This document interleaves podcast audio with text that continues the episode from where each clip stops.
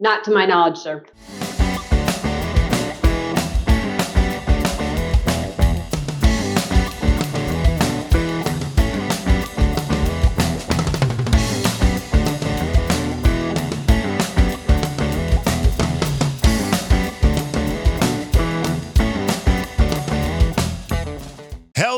And welcome to episode number 170 of the Randumb Thoughts Podcast. That's R A N D U M B thoughts.com online. I am your host, Darren O'Neill. A lot to go through today. And I think the best place to start is with the continuing fallout from the events that happened at the Capitol on January 6th, 2021. Some people call it a riot, some people calling it an insurrection. Kamala Harris, Joe Biden saying it's just as bad, if not worse, than what happened on 9 11 and at Pearl Harbor. So it's an interesting event that is no question being used for political purposes. Ted Cruz made some comments over the last week or so that were taken as very anti Donald Trump, very anti Republican, and it's all this political stuff. I don't think everybody has to agree with everything that their party says or does. That's a very dangerous thing. But Ted Cruz, when it comes to January 6th, at least what he's asking about this week, has taken an interesting turn, and it's something that the conspiracy theorists out there will love. And normally I don't really care too much about the conspiracy theory stuff because most of it is usually so unproven. You know, it's never going to be proven. I mean, every now and then, maybe one of these things comes out to be true. But most of the time, if there's no hard evidence behind something, it's never going to be uncovered, even if it is true. But what Ted Cruz is asking about now harkens back to what Donald Trump dealt with throughout the first, well, pretty much all of his presidency. I was going to say the start, but it really happened all the way through the presidency with the Russian collusion, the Mueller investigation, Mueller investigation. How do you say it? Mueller, Mueller? Well, it doesn't matter. The Peter Strzok, Lisa Page thing, where it seemed quite possible that there was a subset in the FBI that was anti Donald Trump. And if you're a subset of the FBI that's anti Donald Trump, most likely you're anti the Republican Party. I don't think it was just aimed at Donald Trump. I think it was a political ideology that was steering what they were doing. Now, Ted Cruz this week got to question a senior FBI official. Her name, Jill Sanborn. Her title, Executive Assistant Director of the FBI's National Security Branch. And these questions had to do with the events on January 6th and the day before, January 5, and whether or not some of the people involved were, in fact, FBI assets, informants, something connected with the federal branch that's supposed to enforce the laws.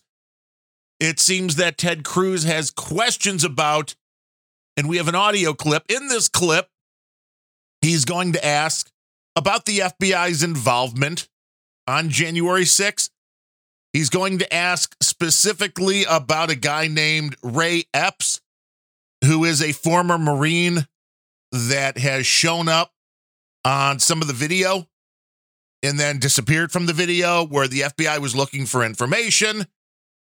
And the reality is that it seems possible that Mr. Epps was working at the behest of the FBI so here's that audio. I did a little bit of editing, one, because there was some bounce back, because this was a remote question and answer, because, you know, COVID, and there were a lot of long pauses between Mr. Cruz's question and Ms. Sanborn's answer. And I reduced that so it would save a little bit of time. And I also reduced that because I'm not sure if this was an in person questioning, I would say, wow, this woman's taking an unusually long time to answer the question. Even though it was remote, I still think it was a little bit long.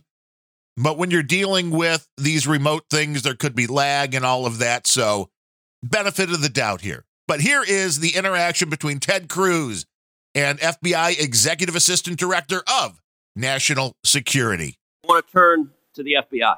How many FBI agents or confidential informants actively participated in the events of January 6th?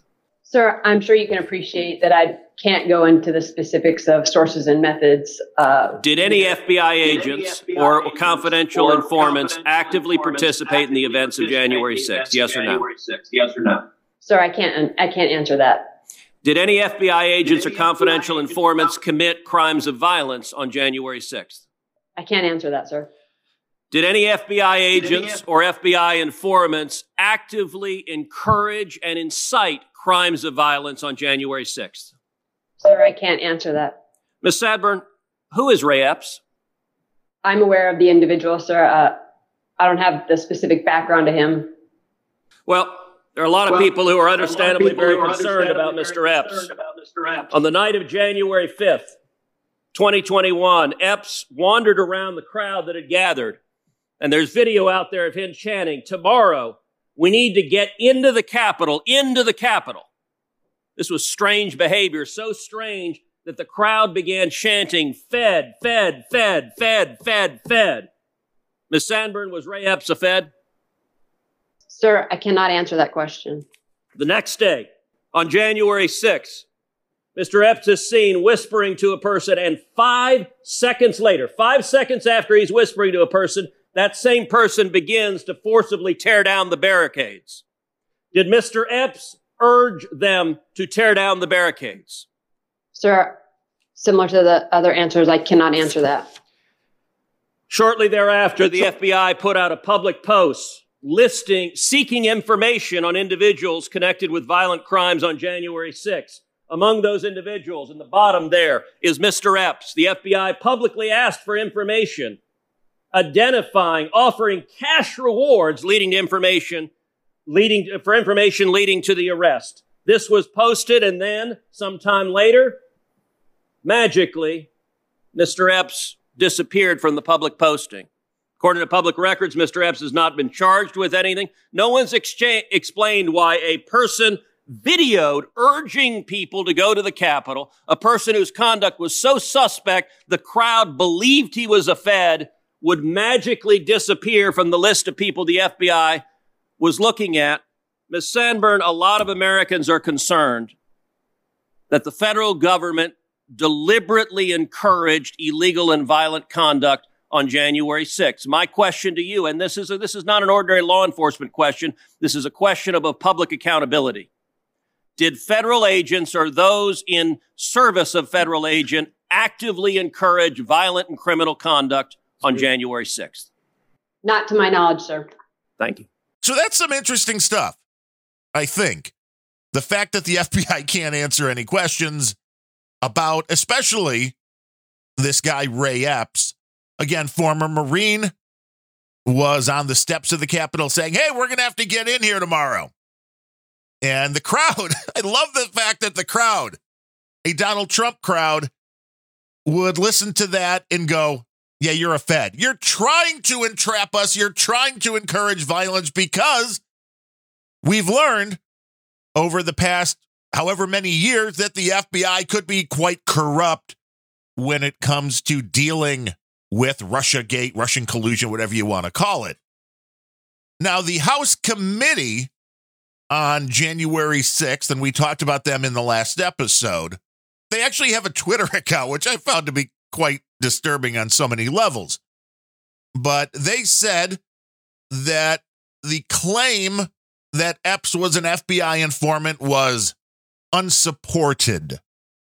Which, again, pay attention when you're dealing with politics or anything really, but especially politics and government agencies and people that are bright enough to understand what words mean listen to the words that they use very carefully. The committee says it was unsupported. It doesn't say it wasn't true. It says it's an unsupported claim. It doesn't say it's an untrue claim. And another tweet said, quote, the committee has interviewed Epps. Epps informed us that he was not employed by working with or acting at the direction of any law enforcement agency on January 5th or 6th or at any other time, and that he has never been an informant for the FBI or any other law enforcement agency. So they're just saying what he said. They're not saying he has never been an informant. They're saying he says he's never been an informant. That's two different things. To say somebody definitely is not something and saying, well, they said they're not, different things. Never employed by working at the direction of any law enforcement agency. I mean, I guess that's kind of true, but he was a Marine. So that's not law enforcement, but it is military. And definitely, this guy has a background that I think you'd want to look into. The fact that he told somebody something and then five seconds later, that person went and started tearing down the barricades. The fact that he was saying the day before that we have to get inside the Capitol. A video from him went viral while he was wearing a Trump MAGA hat. I'm assuming it's a MAGA hat. They said it was a Trump hat. But this seems to be if you're looking to create a narrative, which the left has been trying to do against Donald Trump since he decided to run for office. Well, this would seem to go right down that checklist. Again, all of this unproven, all of this very much in the conspiracy theory realm. But I thought it was interesting that Ted Cruz has picked up on this, is asking questions to the FBI. And as usual, when the government agencies say they can't answer something, Mm, you might want to look further into it. You might want to really do what you can to get to the truth. And hopefully that will be the case in what actually happened on January 6th. I think that people would look at it in a completely different light if they realized that the people that set the fire the people that initially started the violence, the people that initially started breaking down the doors to get into the Capitol, if they were connected to the FBI or they were connected to Antifa or they were connected to one of these other groups that was very much anti Donald Trump, I think that sheds things in a different light. So it's something to pay attention to, something to keep an eye on. And we will do that here at the Randumb Thoughts Podcast. One of the other stories that caught my eye this past week was one of model Brooks Nader, who is a, uh, Sports Illustrated swimsuit model, among other things, was out in New York City and had an Apple device called an AirTag put into her coat, which allowed somebody to track her as she went between a few different bars and then started walking home. And this is an important story for anybody about privacy, about safety, about the technology that is currently available for people to track you and things you can do to try to keep yourself safe. I mean, you're never going to be safe, especially in New York City right now, but you can definitely be safer if you understand the technology that's out there and how it works and what you can do. The Apple AirTag is about the size of a coin.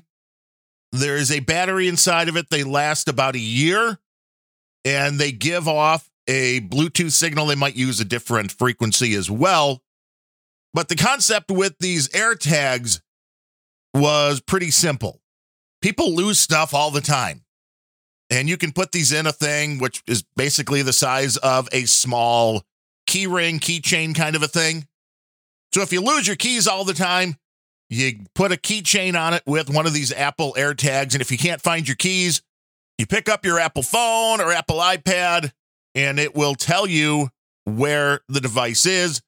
If it's in the same room, same building, it'll give you, you know, it'll tell you, it'll point to it. It's like over there, go over there, dummy, your keys are over there. And these devices are so small that it's not hard to put them into somebody's bag, slip them into somebody's coat, which it sounds like what happened to Ms. Nader. Her coat was on the back of her chair. Somebody walked behind, however they did it, and slipped it into a pocket.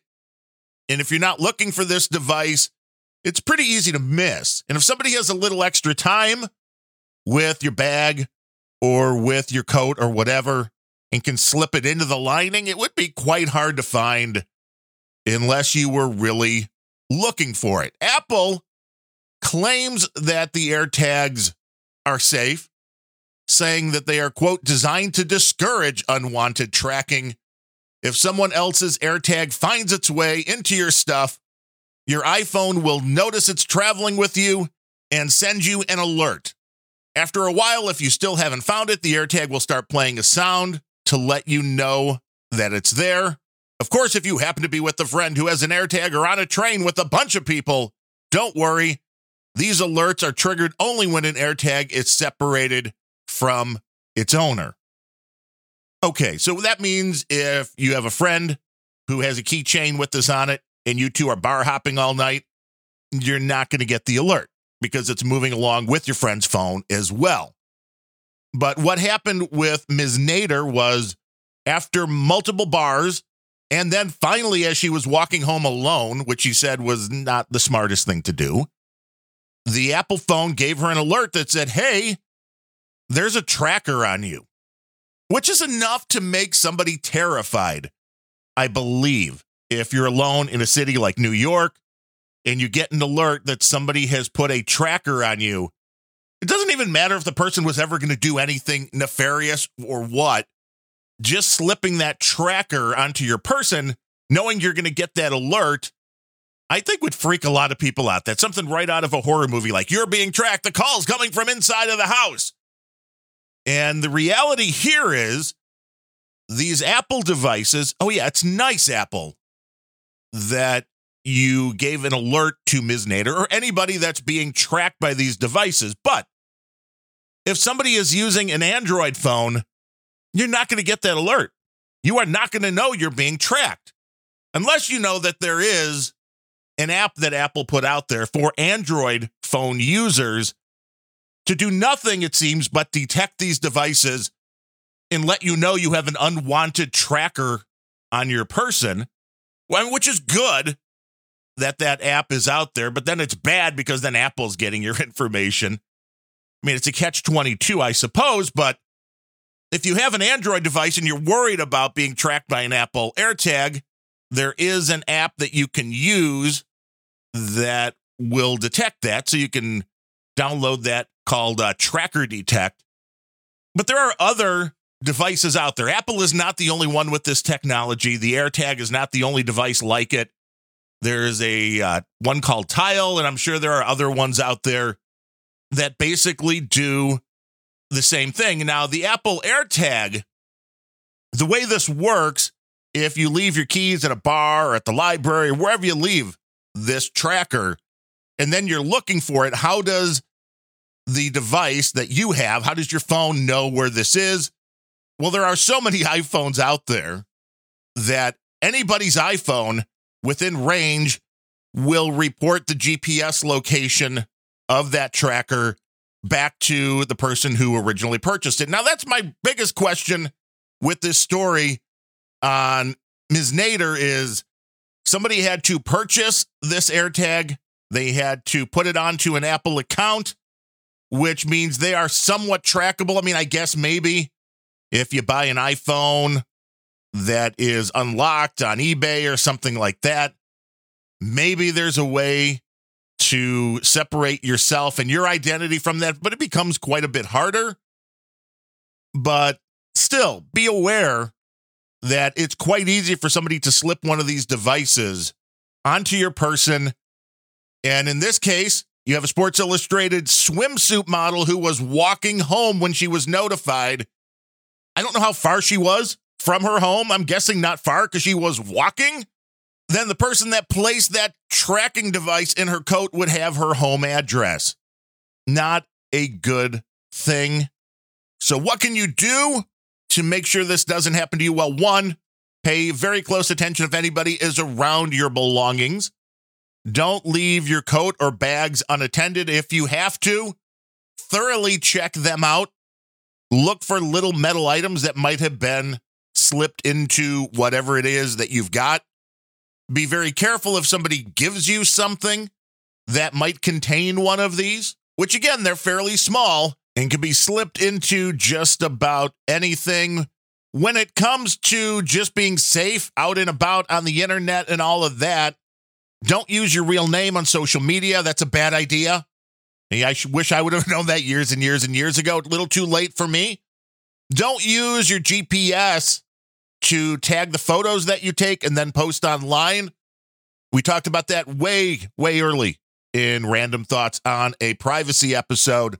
A lot of people don't realize some of these services online where you post the photo and can share. If the GPS is on on your phone when you're taking the photo, that location is embedded in the information in the photo.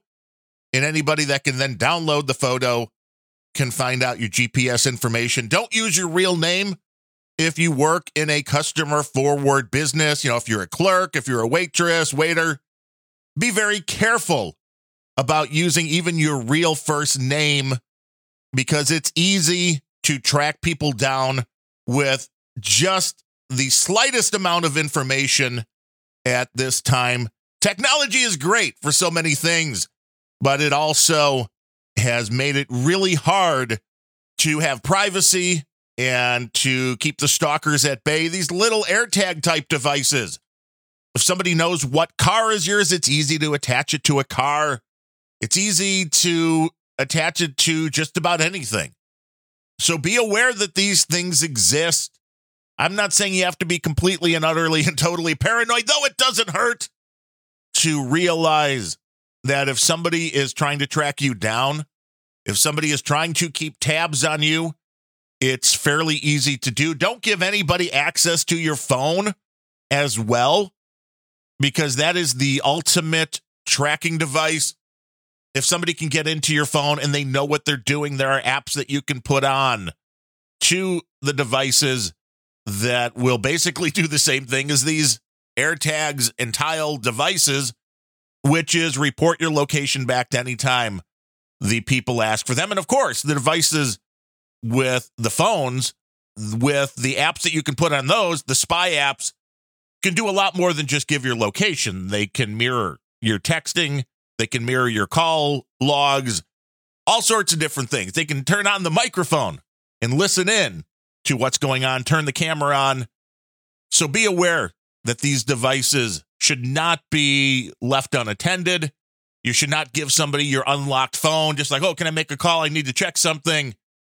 Be careful, be vigilant, and don't be a victim. Now, it seems like we're all victims what a segue, right?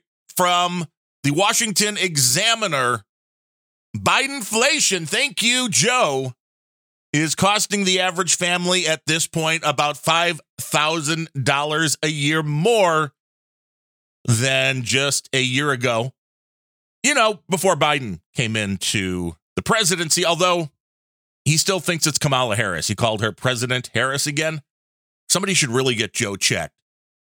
But inflation at a 40 year high, and $5,000 a year is not something the average family can absorb. It's definitely something people are feeling in the pocketbooks. Credit card bills going up, up, and up, paying the interest rates on those, people just going further and further into debt. It's not a good sign for the Democrats when it comes to the midterms. And I just want to say if you're still going to vote Democratic for the midterm, reach out to me and let me know why. When you see Bidenflation, when you see empty store shelves, when you hear about the supply chain problems of ships just off the coast of California that can't get the goods into the country, when you hear that we were energy independent, but Biden shut down the pipelines, Explain to me why you would continue to support that. Because I just don't get it. 40 year high, an extra $5,000 a year. That is not a minor amount. And now there was another story which I found intriguing, although not surprising.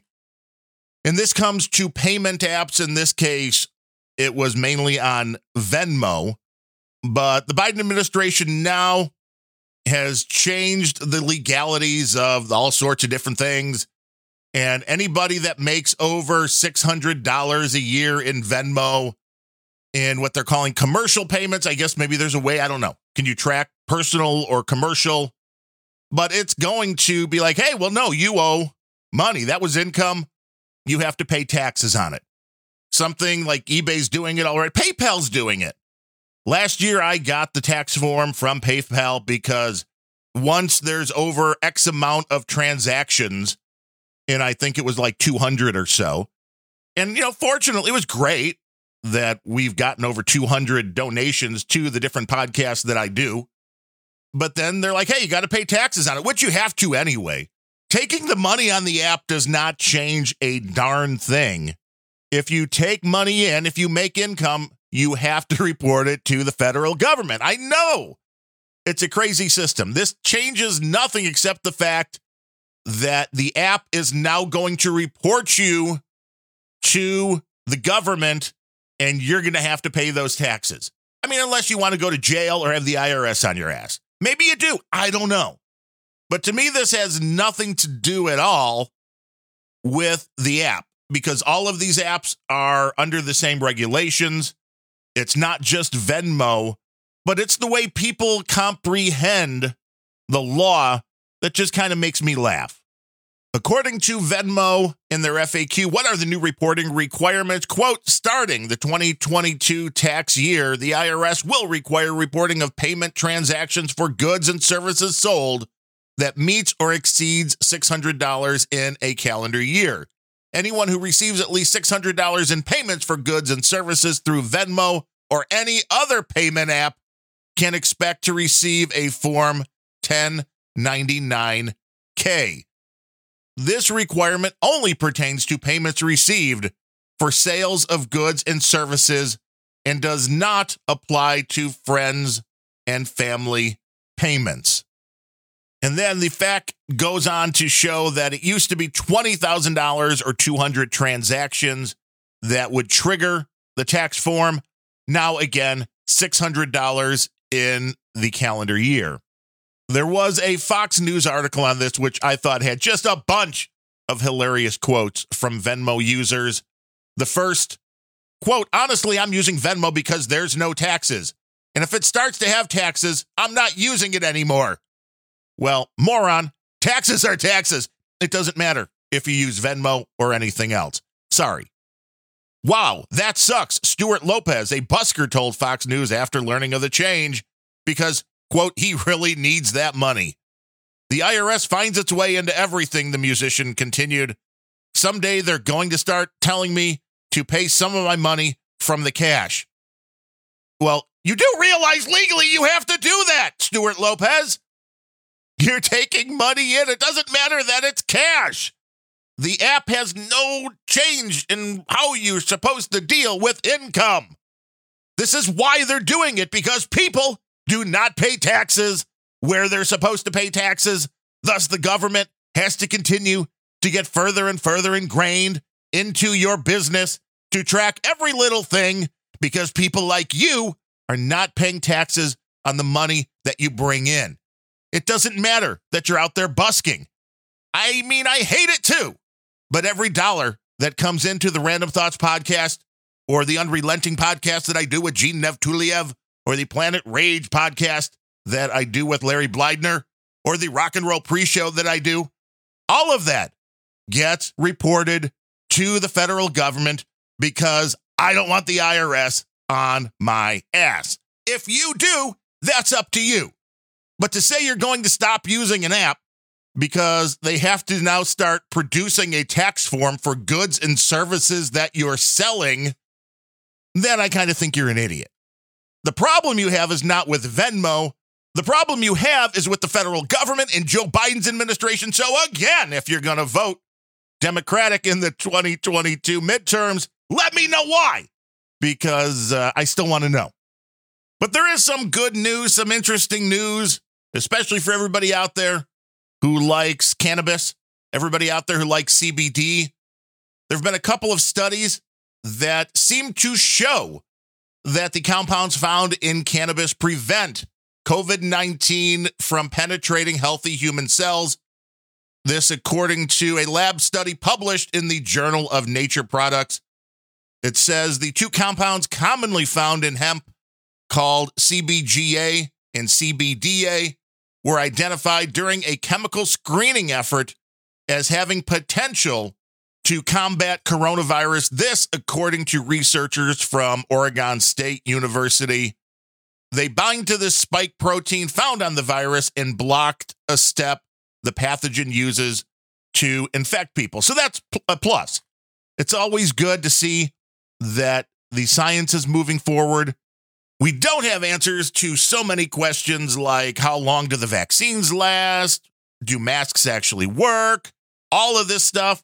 It's nice to see some clinical studies on things that say, well, yes, this appears to work. This they were doing not person to person. This is very early research because this was just in lab tests. But it's interesting to see the things that they are looking at in order to keep this virus at bay or to prevent further coronaviruses and viruses like this. And maybe it helps. Maybe it works. Anybody out there smokes a lot of weed that didn't get coronavirus? Let me know. I mean, I know it's not exactly scientific, but perhaps there is a connection there, and it'll be interesting to follow that one as well. I do want to say before we thank some people for today's show that I finished watching season one of Veronica Mars, and it was a pretty satisfying season. So I'm not going to curse you anymore, Andrew Scott, for suggesting that show. Actually, a really well written show deals with a lot of adult themes, some very dark themes, but most of it kind of resolved in a very non-creepy manner. There was a there was a whole lot of uh, possibilities throughout that season that uh, some things were just a little bit out there and uh, yeah, I don't want to. I mean, I know it's back from what 2004, and I don't want to give you any spoilers if you're going to go watching I will say season one, quite satisfying. And we're glad we took that ride. And we'll go through and see how the next few seasons are. I mean, it's better than anything on TV right now. At least I think so. But we do work on the value for value model here on the Randumb Thoughts podcast, which means we put these shows out there. They're not behind a paywall.